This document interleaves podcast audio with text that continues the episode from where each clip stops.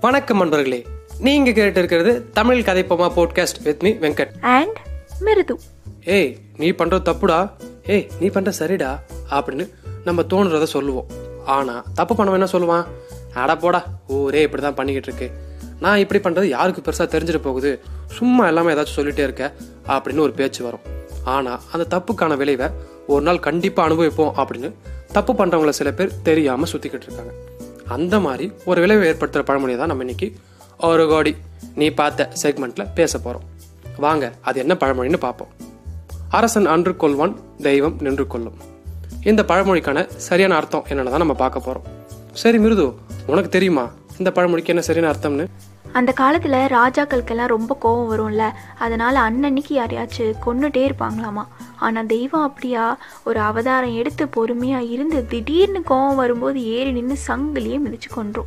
அதான் தெய்வத்தை சீண்டி பார்க்காதன்னு சொல்லுவாங்க. ஒரு கோடி நீ பார்த்த. சாமி கும்பிட நல்லாரும் பார்த்தா பரவாயில்ல. கெட்டவனுக்கு தண்டனை கொடுக்க சாமியை நல்லாரும் பார்க்கணும்னு சொன்னால் எப்படி? இவங்க சொன்ன மாதிரிலாம் இல்லைங்க. இதோட அர்த்தமே வேற. நம்ம இந்த பழமொழிக்கு உண்டான அர்த்தத்தை ஒரு கதையோட பார்த்தா நல்லா இருக்கும்னு நினைக்கிறேன். பார்ப்போமே ஒரு ஊரில் ரெண்டு விவசாயிங்க பக்கத்து பக்கத்து வீட்டில் இருந்தாங்க. மாடசாமி முனுசாமின்னு. இவங்க விவசாயம் பண்ணுறதுக்கான தண்ணி ஆறுலேருந்து வாய்க்காலுக்கு வந்து அங்கேருந்து தேவை அப்படிங்கும் போது இவங்க வயலுக்கு எடுத்துக்குவாங்களாமா. இவங்களோட வயல் எப்படி இருக்கும்னா ஒருத்தரோட வயலில் தண்ணி நிரம்பினாதான் அடுத்தரோட வயலுக்கு தண்ணி போகும் அப்படிங்கிற அமைப்பில் இருக்கும். திடீர்னு ரெண்டு பேருக்குள்ள ஒரு சின்ன மனஸ்தாபம். இதனால அந்த முதல் வயல்காரன் மாடசாமி அவனோட வரப்புக்கு நல்லா தடுப்பு வச்சு முனுசாமி வயலுக்கு தண்ணி போகாத மாதிரி பண்ணிட்டான். இப்போ முனுசாமி தண்ணி இல்லாமல் விவசாயம் எப்படி பண்ணுவான்? அதனால் இவன் என்ன பண்ணான் நல்ல பௌர்ணமி கால இரவில் வெளிச்சமாக இருக்கும்ல அப்போது அந்த தடுப்பு எடுத்து நமக்கு தேவையான தண்ணியை வர வச்சுக்கலாம் அப்படின்னு நினைக்கிறான். அந்த பக்கம் மானசாமி நம்ம தடுப்பு போட்டோமே எப்படியும் அதை எடுக்காம ஒரு நாள் வருவான் அப்படின்னு சொல்லிட்டு இரவில் அந்த வயல் பக்கத்தில் ஒரு இடத்துல தங்கிக்கிறான். ஒரு நாள் இவன் நினச்ச மாதிரியே அவன் வந்து தடுப்பு எடுக்கிறான். அதை பார்த்துட்ட மாடசாமி எவ்வளோ தைரியம் இருந்தா நான் என்னோட வரப்புக்கு போட்ட தடுப்பை நீ எடுத்து இருப்ப அப்படின்னு சொல்லி முனுசாமி கையிலே வச்சிருந்த மண்வெட்டியை பிடுங்கி ஒரே போட அவன் போடுறான். அடித்த வேகத்தில் அது நல்லா மண்டையில் பட்டு முனுசாமி கீழே விழும்போது நிலவே சாட்சி ஆ அப்படின்னு சொல்லிட்டு சேர்த்தும் போயிட்டான் என்னடா இவன் பைத்தியக்காரன் மாதிரி? நிலவே சாட்சின்னு சொல்கிறான் நிலவா வந்து சாட்சி சொல்ல போகுது ஆ அப்படின்னு நினச்சிக்கிட்டான். அப்புறம் அவனை யாருக்கும் தெரியாமல் தன்னோட வயல்லே புதைச்சி மண்ணு போட்டு மூடி பயிரும் வச்சுட்டான் மாடசாமி. மறுநாள் ஊரில் அவனை தேடு தேடுன்னு தேடுறாங்க. கொஞ்ச நாள் போகுது கண்டே பிடிக்க முடியல.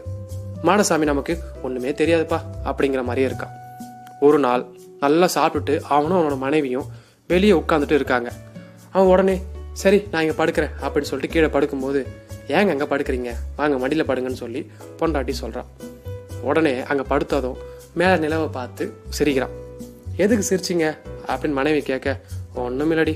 யாராச்சும் சும்மா சிரிப்பாங்களா? சொல்லுங்க பரவாயில்லன்னு. அப்படியே அவனோட கன்னத்தை தடவி கொடுத்ததும் வாய் சும்மா இருக்குமா? இந்த மாதிரின்னு பூரா விஷயத்தையும் சொல்லிட்டான்.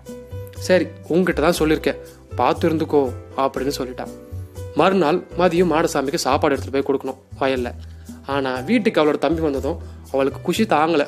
உடனே அவன் நல்லா கவனிச்சுட்டு நேரத்தை மறந்து போயிட்டான். புருஷன் இப்போ அங்கேருந்து கோபமாக வரான் கையில் மண்வெட்டியோட.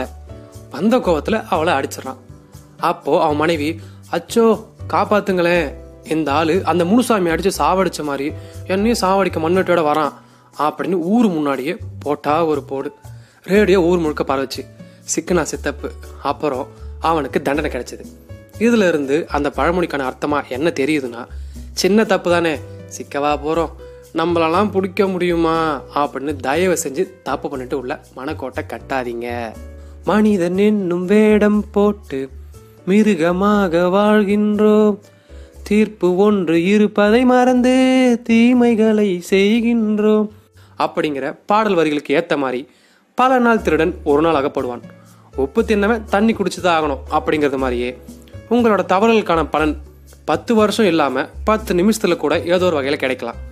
நல்ல குணத்தை பிரதிபலி அதுவே வாழ்வதற்கு சிறப்பான வழி அப்படின்னு சொல்லிட்டு அடுத்த வாரம் வேற ஒரு எபிசோட்ல பார்க்கலாம். அது வரைக்கும் உங்களிடமிருந்து விடைபெறுவது நான் தான் நான் இதான் வெங்கட். மற்றும் நான் மிருது. இது உங்க தமிழில் கதைப்போமா பாட்காஸ்ட் விரைவில் சந்திப்போம்.